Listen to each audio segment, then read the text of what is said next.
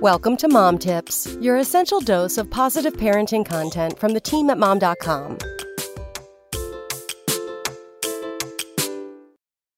What I'll do if your teen shows up at my door to trick or treat. There has never been a time in my life when I didn't love Halloween. As a small child, I loved everything about the season I relished the autumnal walks my mother would take me on to our local five and dime store, where it was appropriately decked out in witch window clings, stuffed black cats, and pumpkins galore. I loved picking out a costume each year, and I especially loved trick or treating. I'll never forget the last year I went. I was 12 and was allowed to go out with a group of friends unsupervised in the neighborhood that night. I remember feeling so cool and so happy. I met a lot of new kids that night, and we had a great time. Until I overheard a boy say, Man, I'm really going to miss this next year. What do you mean? Are you moving? I asked him, unsure of what he meant. Because it's the last year we can do this. We can't be trick or treating like little kids next year. People think it's weird.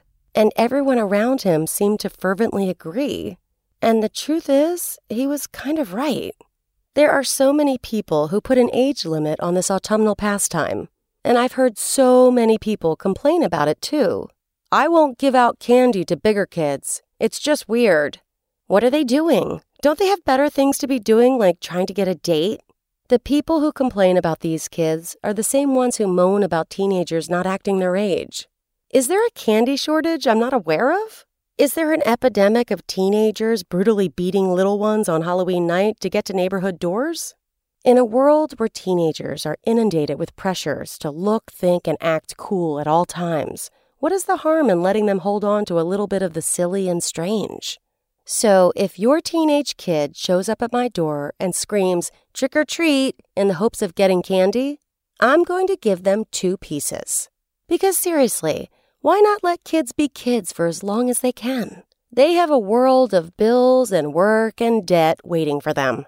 Why not let them hold on to a night where magic feels real and it's cool to be a little weird? Now, if they show up without a costume, that's a different story. Come back tomorrow for more mom tips. SpokenLayer